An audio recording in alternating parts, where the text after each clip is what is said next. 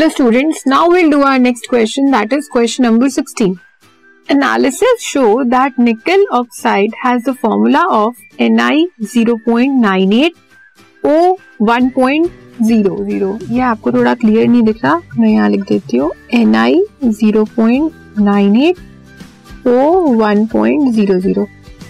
कोई आपने एनालिसिस किया, वहां पे आपको निकल ऑक्साइड मतलब जिसके अंदर निकल 2+ और ऑक्साइड 2- हो, ठीक है. ये आपके दो केटायन और एनायन है. निकल हमारा केटायन है और ऑक्सीजन जो है हमारा एनायन है. कोई एनालिसिस किया, वहां आपको निकल ऑक्साइड मिला. निकल ऑक्साइड में आपको क्या फॉर्मूला मिला उसका, Ni 0.98 O 1.00. What fractions of nickel exist as Ni2+ and Ni3+ ions. अब ये जो आपको ऑक्साइड मिला उसमें आपको ये बताना है कि इसके अंदर Ni2 पॉजिटिव आयंस और Ni3 पॉजिटिव आयंस की कितनी फ्रैक्शन है, मतलब दोनों आयंस कितनी कितनी फ्रैक्शन में एग्जिस्ट कर रहे हैं. तो देखते हैं फॉर्मूला हमारे पास क्या है, Ni 0.98 O 1.00, ठीक है. इसका मतलब क्या है, अगर आप इसे रेशो में देखो कि जो हमारा Ni है वो 0.98 है और जो हमारा O है वो 1.00. आप इसके पॉइंट्स हटा दो, इसे पूरी न्यूमेरिक नंबर राउंड फिगर में करोगे तो Ni is 98 and O is 100, ठीक है. अब आपको पता है कि ऑक्सीजन पे हमारा चार्ज कितना होता है, 2 नेगेटिव. 2 नेगेटिव चार्ज है हमारा ऑक्सीजन का. ऑक्सीजन के आयंस कितने हैं हमारे पास, 100 आयंस पे 2 नेगेटिव चार्ज है, तो टोटल 100 आयंस पे टोटल चार्ज कितना हुआ, 100 इंटू -2 मतलब -200. ये हमारा 100 O2 नेगेटिव आयंस पे चार्ज है.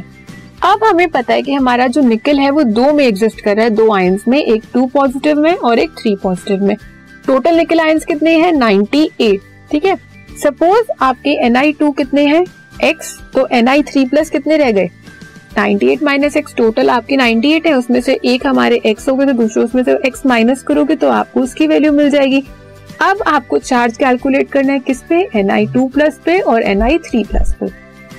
तो charge on Ni2+ is X into 2+ that is 2X और Ni3+ में 98 minus X plus 3 equals to 294 minus 3X. ये तो था हमारा चार्ज किस पे, Ni2+ पे और Ni3+ पे. अब हमें कहाँ का चार्ज मिल गया, O2 नेगेटिव पे मिल गया, वो कितना हमारा -200. Ni2+ पे मिल गया +2X. Ni3+ पे मिल गया 294 माइनस 3X.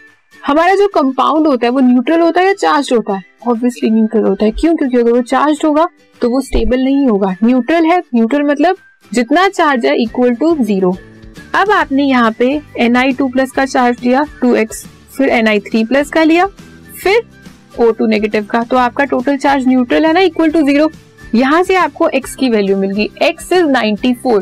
X आपका था क्या, Ni2+ आयंस आपके कितने हैं, वही X की वैल्यू थी ना जो आपने यहाँ एज्यूम की थी, ये कि let the Ni2+ ions be X. तो आपको कितनी वैल्यू मिल गई Ni2+ की, 94.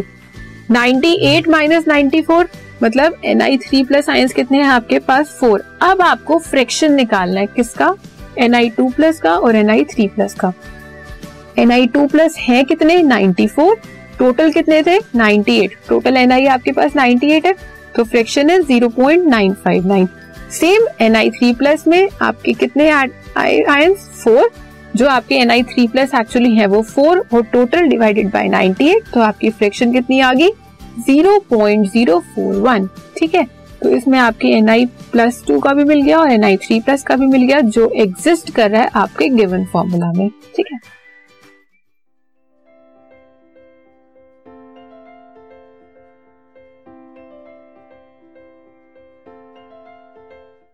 This podcast is brought to you by hub hopper and Shiksha Abhiyan. अगर आपको ये पॉडकास्ट पसंद आया तो प्लीज़ लाइक, शेयर और सब्सक्राइब करें और वीडियो क्लासेस के लिए शिक्षा अभियान के यूट्यूब चैनल पर जाएं.